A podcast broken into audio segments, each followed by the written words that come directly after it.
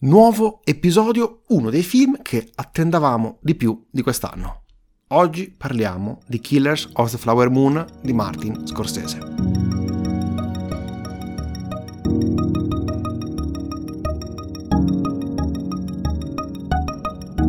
Parto con una premessa, secondo me fondamentale. Eh, questa questo episodio sarà leggermente diverso dagli altri in quanto andremo un po' più a ruota libera su ciò che accade durante la trama, eh, perché secondo me, anzi secondo noi, è difficile andare a parlare di Scorsese, andare a fare un ragionamento su di lui. Eh, tenendolo staccato dalla, dalla, pellicola. Il film chiaramente è bello, ci è piaciuto e se non volete proseguire con gli spoiler, eh, noi comunque eh, vi aspettiamo una volta che avrete visto la pellicola. Però, detto questo, io direi di partire subito, trama in breve. Siamo negli anni 20, stato dell'Oklahoma, il popolo nativo americano degli Osage scopre che sotto la loro terra c'è il petrolio, un sacco di petrolio e da lì diventano il popolo più ricco del mondo perché sono poche persone ricchissime. Ovviamente questo attira gli sguardi e l'interesse di tutti i bianchi attorno che anche loro proprietari terrieri oppure tutti quelli che vogliono arricchirsi facilmente o approfittarsi di loro, tra cui tutto il resto dei personaggi del film. Hm. Ecco, eh, cosa, cosa Spoiler, ops. Cosa importante da dire, questa pellicola è basata sul, sull'omonimo libro che è basato sulla storia realmente accaduta, una storia che onestamente eh, non conoscevamo e comunque anche da quello che ho letto non è molto conosciuta neanche negli Stati Uniti e quindi Martin Scorsese decide di portarla alla luce. Eh, è molto diverso da quello che leggiamo sul libro, il libro è incentrato sulla figura dell'FBI mentre qui si concentra di più sul eh, personaggio di Ernest Borkham e suo zio William Hale, detto il re, interpretati da DiCaprio e da Robert De Niro, con Molly nel ruolo della, della moglie di Ernest, interpretata da Lily Gladstone, eh, che mi sembra sia uno dei suoi primi film da protagonista e lo dico da subito, ha fatto un'interpretazione della Madonna. Ma ci torneremo da questo punto di vista a parlare degli attori. Eh, concentriamoci un attimo su cosa vuole raccontarci in realtà il film è una storia western, è una storia, un, un'epopea che dura tanto tempo. Parte all'incirca alla fine della prima guerra mondiale con il ritorno di Ernest nel ranch di suo zio e da lì in poi eh, vediamo che eh, ci troviamo, come detto, in Oklahoma, a Fairfax, se non sbaglio, in questo eh, territorio che ricorda molto il West, eh, ricorda molto quel, quell'idea che i film western hanno di quei luoghi e che hanno tramandato poi nel corso della storia del cinema. quindi ci saranno, c'è una strada lunghissima con dei ranch, con delle, delle case in legno, insomma tutto molto tipico e con il passare del tempo, con il passare degli anni, tutto ciò diventa sempre di più simile a una normale cittadina americana, quindi eh, è un'epopea che dura tanto tempo. Dura tanto tempo e all'interno di essa ci saranno eh, tanti svolgimenti, tante storie che si intrecceranno e tanti anche personaggi che cresceranno. C'è però un fattore, eh, ci troviamo nelle terre degli Osage, nelle terre degli indiani. E il problema è che lentamente, in maniera abbastanza palese, eh, abbastanza premeditata, iniziano a morire uno dall'altro. Ecco, chiaramente subito si pensa che questo è dovuto al fatto che hanno i soldi. Eh, e viene spiegato inizialmente il recupero di questo petrolio, trovare il petrolio e da lì in poi nasce no, l'idea del sogno americano, nasce poi quell'idea malsana del capitalismo che è tipica del, dell'America. E ecco, non è un film semplice, non è un film semplice perché vuole raccontare tante cose, è un film che vuole raccontare eh, l'America un, raccontando una storia estremamente semplice alla fine. Vuole raccontare l'America eh, raccontando un piccolo paesino all'interno del quale Scorsese alla fine ci mette tutta la società, ci mette un dramma, ci mette dell'epica, ci mette un western, ci mette i suoi film gangster.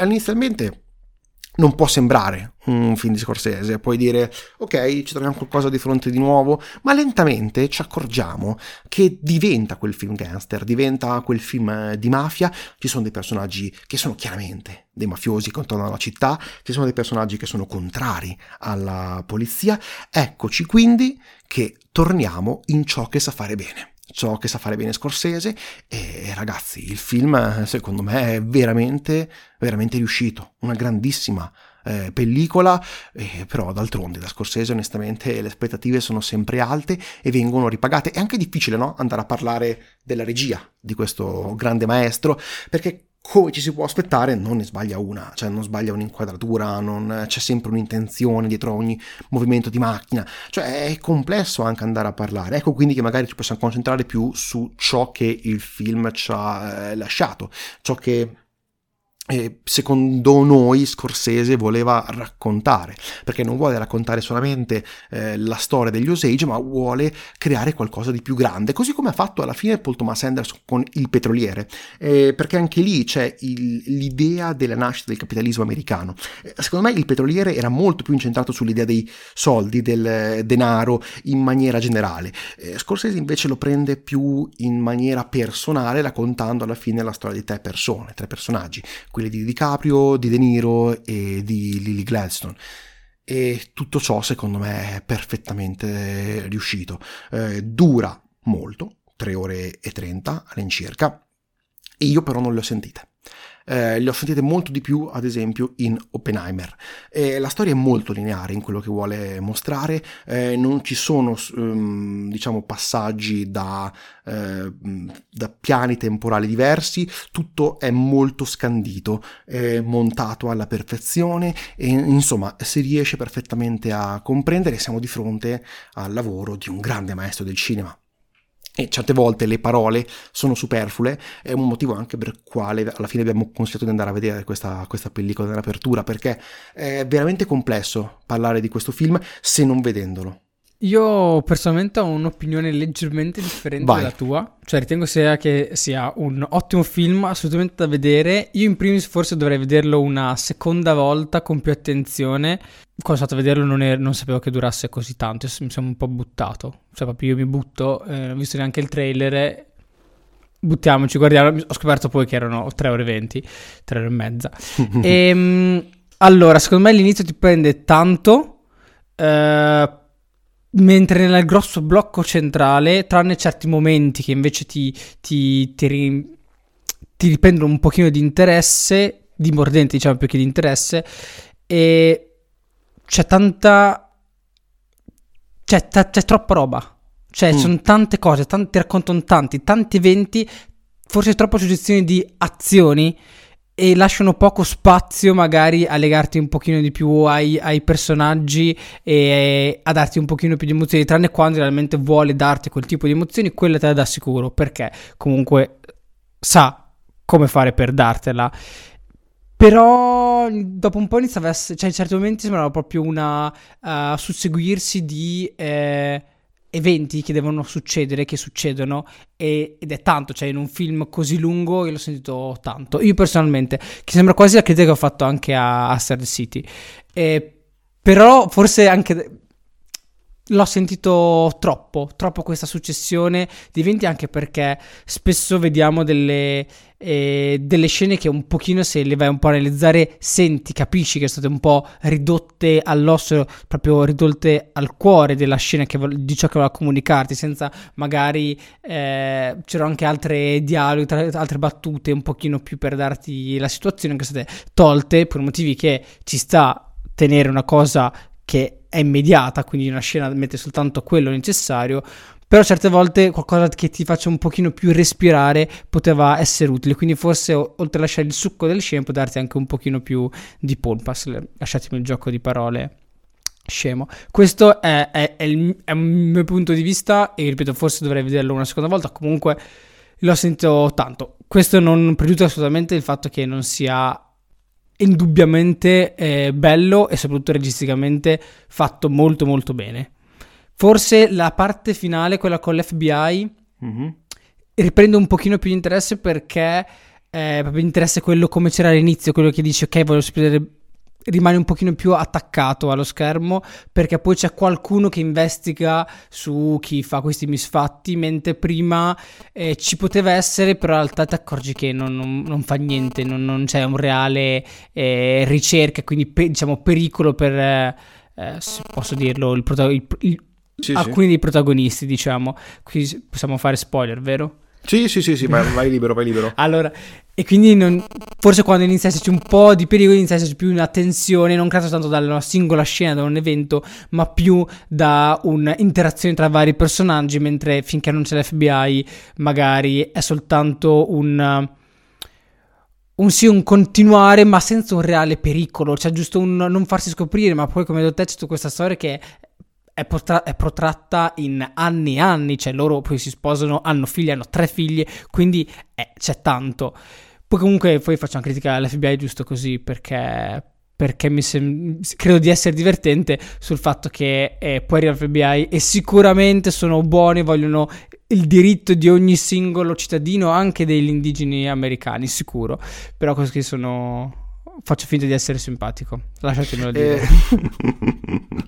Eh, eh, sì, parto, parto, da una cosa, secondo me. Eh, io sono rimasto colpito un sacco dalla messa in scena. Tu dici chiaramente ha dovuto ridurre, a ridurre all'osso no? quello che vedeva e ci sta, è giusto, eh, secondo me anche per poter, per poter, andare ad diciamo ottenere solo ciò che è essenziale, ma la messa in scena che troviamo in alcune, eh, in alcune parti di questo film secondo me è incredibile, mi viene da pensare eh, a come eh, ci mostra la prima volta che Ernest va a casa di Molly, dove c'è questo temporale.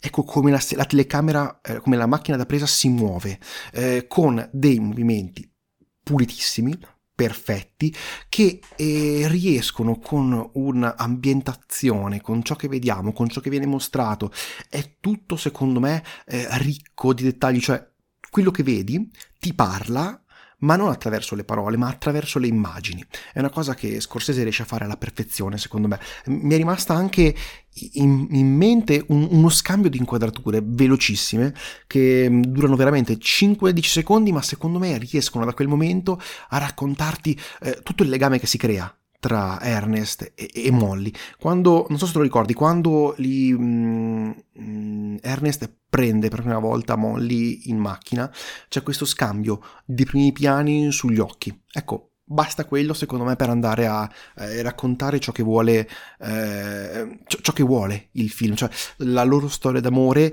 che è una storia d'amore reale perché nonostante il personaggio di Ernest sia un personaggio completamente scemo da, da, da molti punti di vista e è palese che comunque lui provi qualcosa per, per Molly, eh, che lui sia anche innamorato eh, di Molly, così come Molly sia attratta da, da, Ernest. Ecco, tutto ciò viene raccontato con due inquadrature, due inquadrature che ti fanno comprendere alla perfezione tutto, ed è incredibile. Così come, eh, questa scena arriverà più avanti, la scena dell'esplosione, cioè c'è la costruzione eh, della tensione che riesce a fare Scorsese è da manuale del cinema, ovviamente. Sappiamo che la bomba esploderà, ce la aspettiamo e lui riesce a diciamo, inserirla alla perfezione, crearti questo crescendo eh, di tensione che poi erutterà, esploderà da un momento all'altro. Eh, perfetta, secondo me, costruzione di come, eh, di cosa vorrei vedere io quando guardo un film. Ma poi ci sono tantissime scene, secondo me, che eh, sono destinate a rimanere nello, nella mente dello spettatore, così come quella delle scolacciate. A un certo punto un personaggio verrà sculacciato e tra l'altro questa scena è completamente improvvisata e, e da quello che dicono ci sono andati giù pesante, cioè l'hanno fatta realmente con un certo tipo di forza. E tutto ciò secondo me ha dell'incredibile per quello che troviamo nella pellicola.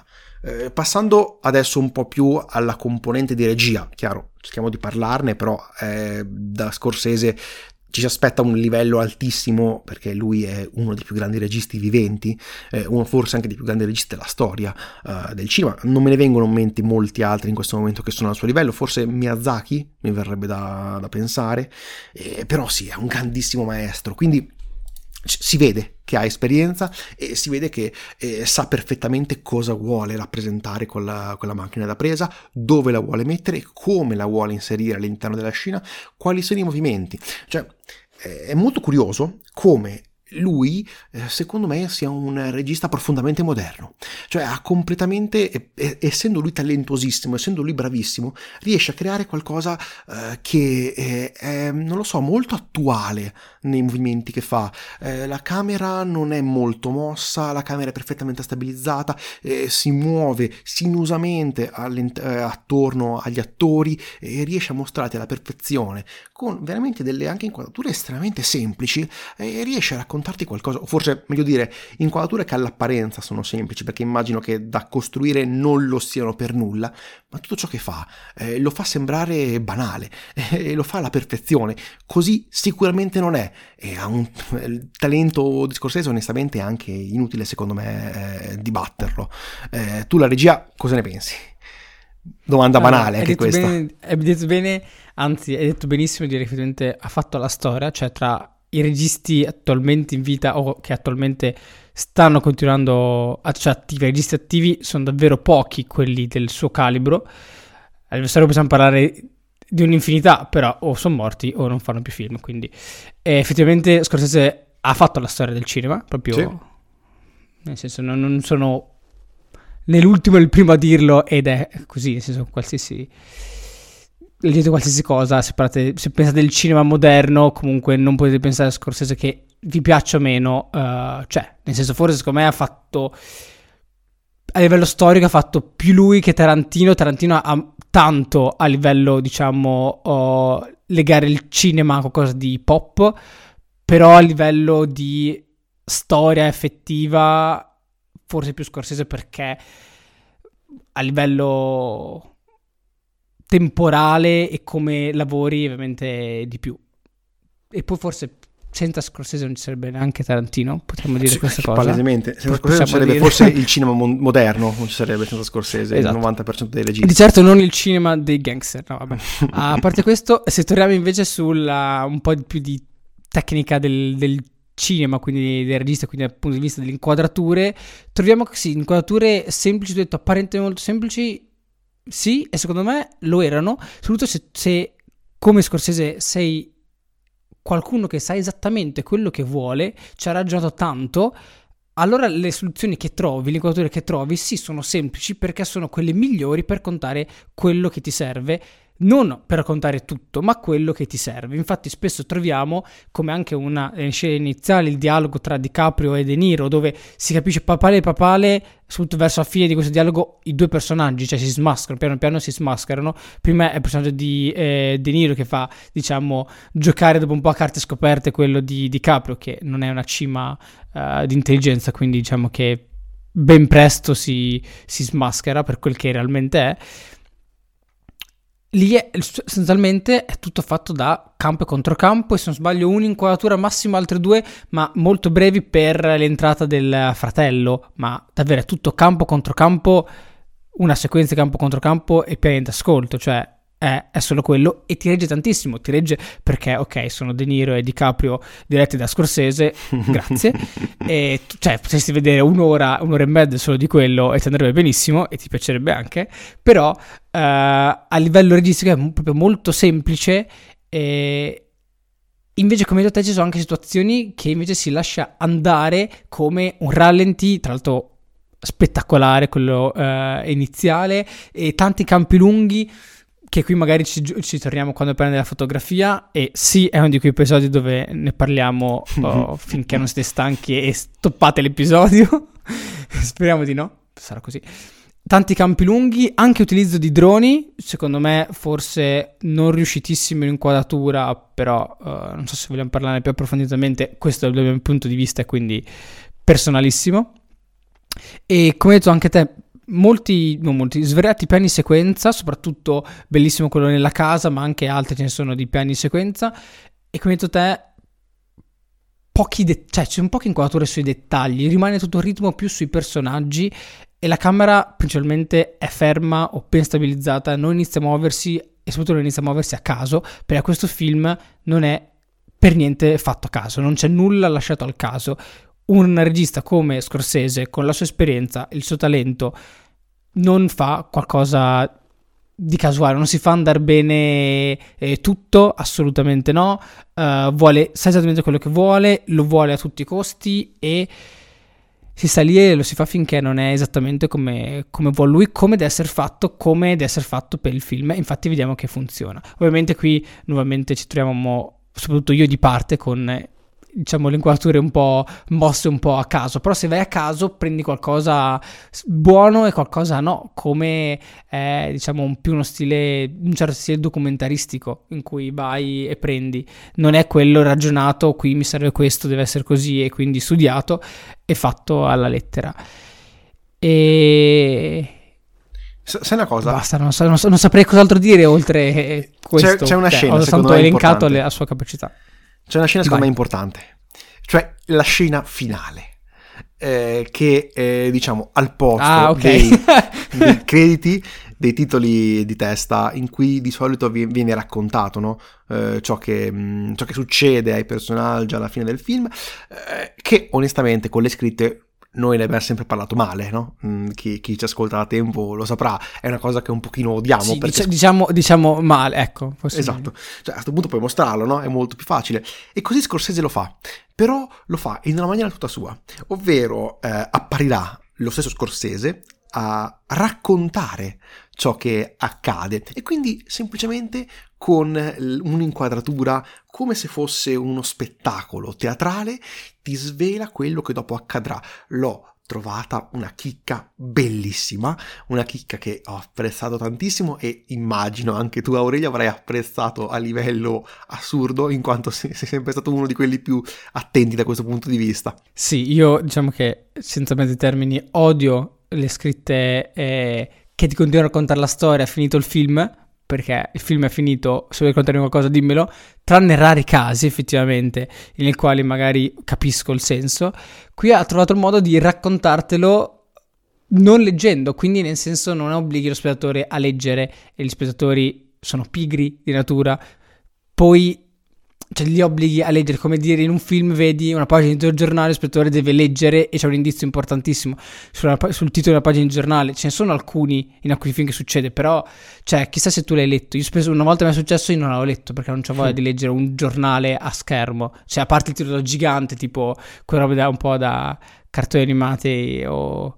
Più che altro è una scelta semplicistica. Quel, sì, senso un po' banale ma non funzionale. Qui invece te lo raccontano, dicono la storia continua in questo modo, finita la storia dei personaggi, continua in questo modo e te lo raccontiamo. Cioè, tu devi seguire altre persone, vedere altre persone, ascoltare altre persone, cioè utilizzare nuovamente i mezzi del cinema, quindi mm. immagini e suono, e non dover leggere delle scritte.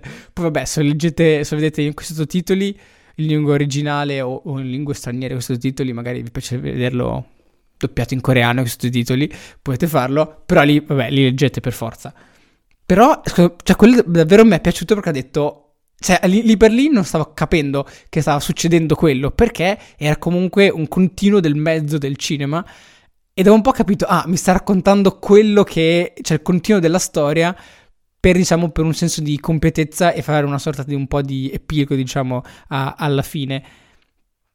E, e, ci sta, cioè, e funziona, ha funzionato e a me è piaciuto tantissimo. Io ho trovato geniale, onestamente. Pura genialità eh, che mi spiega anche perché alla fine io, io, adoro questo regista. Cioè è anche difficile onestamente non adorarlo. Eh, ma poi è bello, eh, tornando un pochino a quello che vuole raccontare la storia, come lui voglia rappresentare il male. Eh, un male che da un certo punto di vista è anche estremamente banale.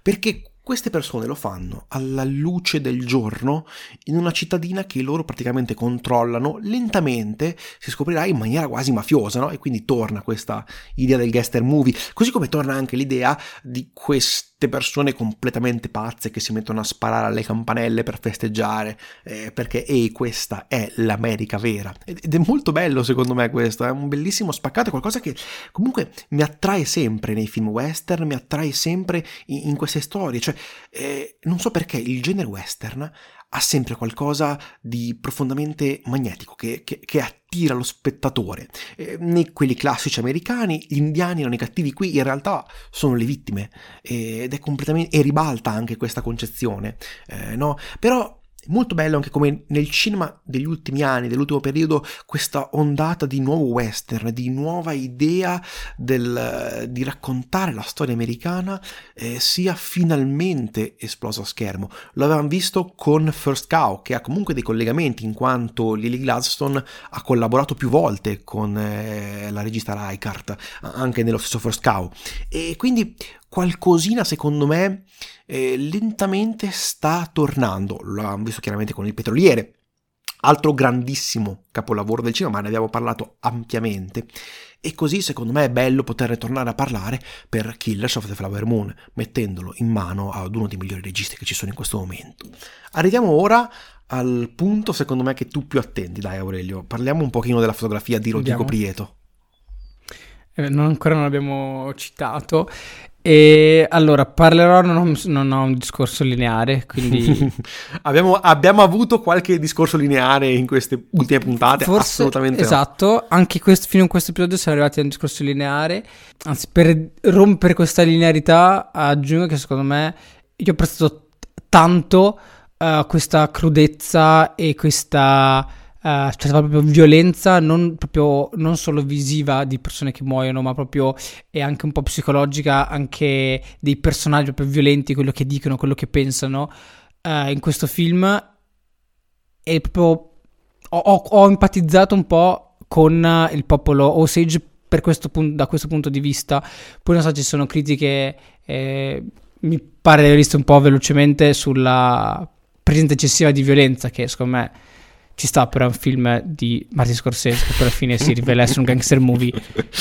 Non, non vuoi che sia è come dire è un film violento quelli di Tarantino è come dire come dice sempre Tarantino i Metallica fanno una confusione assordante. Sono i Metallica cioè eh, esatto. capisci un po' quello che vai a vedere. E anzi secondo me dal mio, dal mio punto di vista ha avuto l'effetto opposto non di cioè non di disgusto per il film, ma di apprezzamento perché mi metteva nuovamente in ottica di ragionare su certe situazioni, su certi personaggi, su certe situazioni che sono successe nella storia, soprattutto dei bianchi che possono, diciamo, perpetrare e fare quello che vogliono per sfruttare un altro popolo e diciamo passare la liscia perché fin quando non viene mutata l'FBI la passano liscia senza problemi cioè buona gente se ne fregano perché sono nativi americani cioè a me piaceva e soprattutto da questo lato mi ricollego sul fatto di essere in questa situazione del Far West, del limite tra il civilizzato e la società, soprattutto eh, da questo punto di vista anche la società capitalistica, quindi non per forza qualcosa di bello, e dall'altra parte qualcosa di selvaggio, di, di selvatico o comunque più... Uh, diciamo più quasi più animalesco, fatemi passare il termine, più legato alla terra, più legato co- come erano i nativi americani, che proprio è la scena iniziale, cioè loro dicono addio a quella roba per accettare che i loro, i loro, figli siano educati dalla società americana, quindi capitalistica. Quindi c'è questo limite che se, secondo un certo punto di vista le persone più, diciamo, selvagge erano un problema, come nei vecchi film uh, del Far West, adesso forse sono quelle più civilizzate, capitalistiche, sono peggiori. E tutta questa situazione di essere al limite e tra questo ambiente, tra un ambiente eh, diciamo dove la legge non sempre riesce a prenderti subito, quindi hai più libertà, soprattutto in questa situazione, permette di analizzare molte sfaccettature dell'animo umano e delle persone di cosa potrebbero fare se ne avessero la libertà. E come anche in altri film ci possono dare tante tanti livelli di letture in queste situazioni in cui diciamo, l'uomo è libero e non è subito uh, contro- regolato diciamo dalla legge secondo questo punto, punto di, di, vista in cui diciamo, gli uomini se possono si ammazzano tra di loro per, per un pugno di soldi, per un pugno di dollari. Citazione così. Passiamo alla fotografia. allora, anche qui non farò un discorso assolutamente lineare, dimenticatevelo. Vediamo se scappa. Allora, è di Rodrigo Prieto.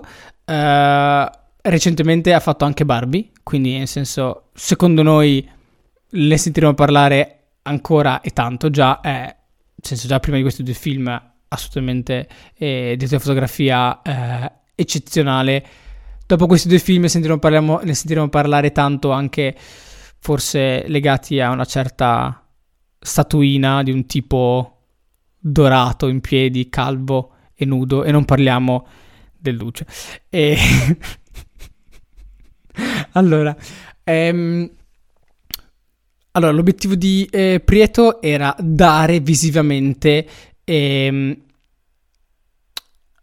un sentore di quegli anni, quindi degli anni 20. Il problema è che negli anni 20 non c'erano le ottiche cinematografiche, quelle utilizzabili adesso, e perciò ha fatto quello che facevano anche altri eh, registi e quindi direttori di per loro, tra cui per esempio anche Paul Thomas Anderson, cioè ho bisogno di un'ottica, vado da un certo tipo che se non sbaglio si chiama uh, Dan Sasaki, o un, spero di non sbagliare il suo nome, che è della Panasonic e modifica le lenti e quindi hanno preso delle lenti, del, una, uh, una serie della Panasonic T-serie e degli anni 50, li ha modificato per avere un look ancora più simile a quello che potrebbe essere, a quello che richiedeva a Prieto per dare un sentore degli anni 20. Inoltre poi è stata anche un'altra ottica e la Petzval, un nome simile che era comunque un'ottica eh, utilizzata per i ritratti dalla seconda metà dell'Ottocento e anche lì modificata perché comunque lui voleva l'anamorfico. L'anamorfico faceva ancora più sentire questo senso di in questo caso di eh, perdita di fuoco, di dettaglio in maniera piacevole eh, nelle, nei campi diciamo più stretti, quindi ti ridava più un sentore di eh, meno nitidezza. Ecco, lui voleva molta meno nitidezza rispetto al cinema attuale, perché comunque stiamo parlando che doveva dare un sentore di ottiche degli anni 20 e soprattutto nei campi voleva dare questo, questo senso di spazialità uh, nel, nei campi lunghi che venivano fatti e quindi per questo le ha modificate per averle meno nitide, anamorfiche e che avevano essere anche dei flare un pochino più caldi. E che camere ha usate?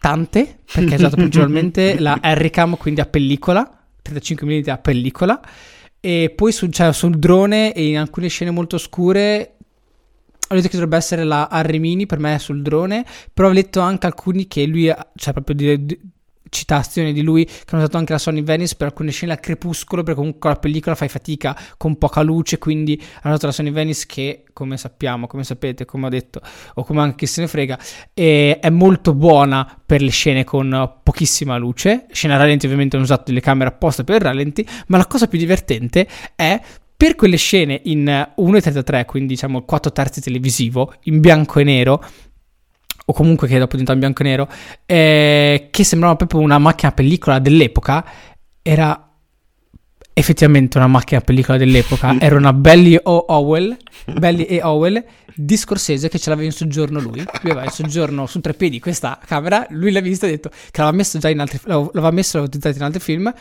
ok, prendiamola, l'hanno messa a posto perché aveva problemi comunque eh, con la... che aveva dei problemi del... vabbè, entrava della luce, quindi ho dovuto metterla a posto.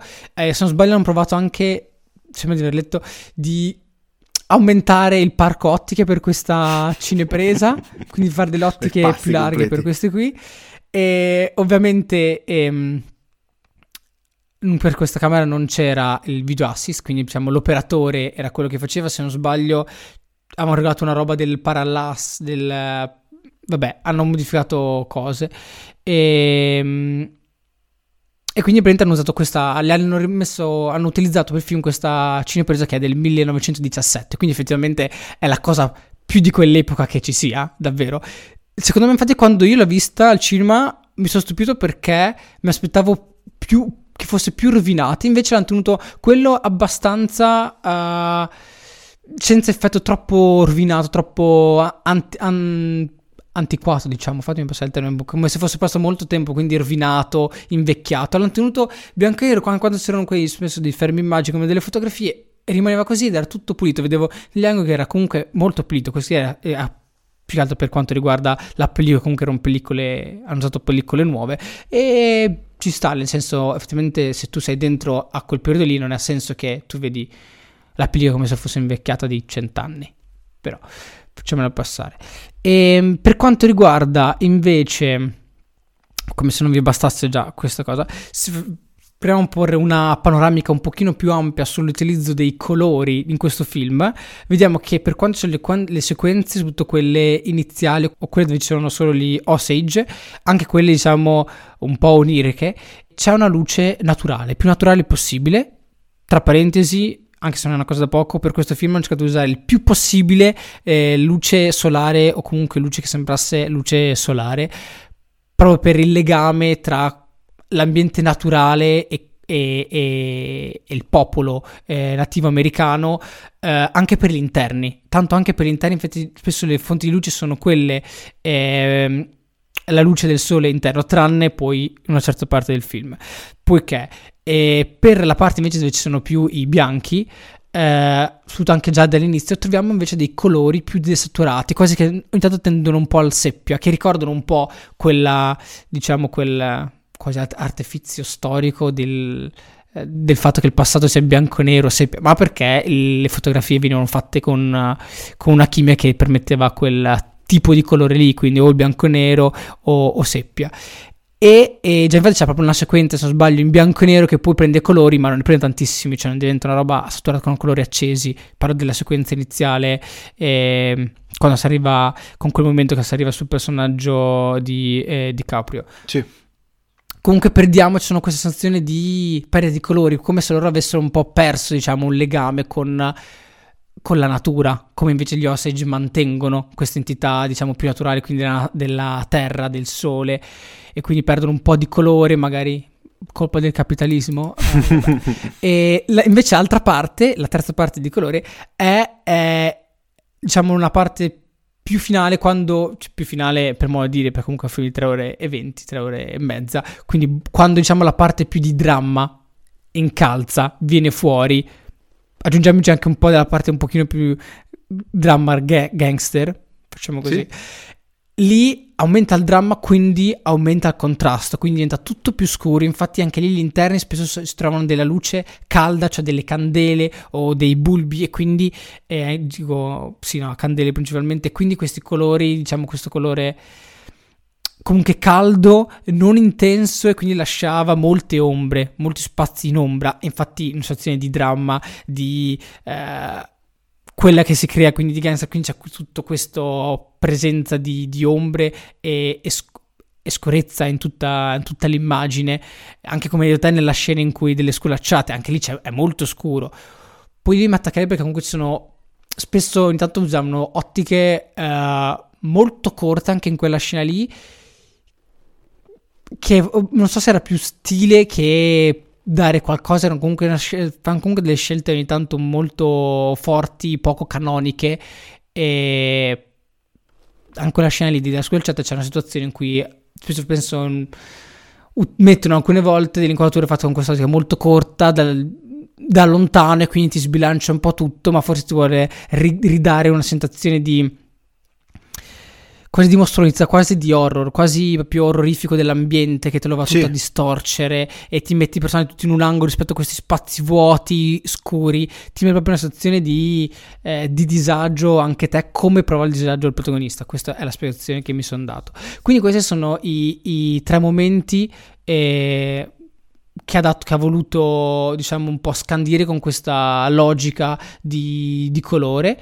E curiosità che io mi sono tolto sì. Uh, non so se c'è stato caso anche voi. Quando c'è la scena dell'incendio, dopo un po' c'è ehm, il protagonista, quindi DiCaprio, che eh, guarda in lontananza, guarda i terreni di suo zio, il re, che vanno a fuoco e c'è questo campo oh, largo, larghissimo tutti loro, queste silhouette che zappano nel fuoco, zappano per bloccare le fiamme. Quant'altro, poi c'è un'altra inquadratura che è più stretta e, e sempre queste queste silhouette contro le fiamme, quindi contro questo uh, colore caldo, questa luce forte, totalmente distorta, che si muove tutta, proprio come se fosse, come se fosse reale calore, e per farlo, ovviamente, ovviamente mettere ammesso delle luci forti dietro per fare, fare le silhouette, quindi le sagome de, in nero de, delle persone che si muovono, ma fra quell'effetto totalmente sfocato, strano, hanno messo uh, una fiamma, delle fiamme molto a ridosso della camera, così il calore distorcesse l'aria prima che arrivi alla lente, che è una cosa abbastanza banale, cioè quello che tu vedi nella, eh, sull'asfalto quando fa molto caldo, è proprio quello, loro hanno fatto a ridosso camera e infatti lì per lì ha detto, ok, come hanno fatto? Perché è particolare, in realtà è una situazione piuttosto semplice se ci pensi, nel senso non hanno usato effetti in digitale o cose, è proprio cioè, distorsione de- dell'aria, punto, e, e direi che forse è meglio che mi fermi qui. Se no, se no potrei continuare, anzi vi consiglio se siete interessati cercate, ci sono tanti articoli, tante informazioni e tante persone che ne parlano, le fonti cercate un po' di prendere un po' qua e là e se vi interessano davvero c'è tantissimo lavoro dietro, dietro questo film, poi sta a voi capire fin quando vi interessa, però cioè, può, può essere quasi una sorta di piccolo manuale di cinematografia per certe idee e soluzioni. Anche, per esempio, quando fanno molte scene in notturno ehm, nella, nella cittadina che si crea invece di usare una luce, una sola luce molto grande forte per fare la luna, ha usato una sorta di. Eh, ha fatto me, un pannellone con dei enormi bulbi, quindi luce incandescenza, che ha messo su una gru ha alzato. Questo perché è una luce molto più simile, anzi è una luce proprio simile a quella che hanno fatto effettivamente gli Osage che misero le lampadine lungo i, eh, lungo i marciapiedi perché avevano paura di queste persone che andavano ad ammazzare durante la notte. E anche questo qui, nel senso, è una cosa molto, molto interessante, proprio legare più che poi il modo di illuminare, il modo di girare a quello che vuoi raccontare. Ovviamente devi averne la possibilità e il budget, che è una cosa non da poco.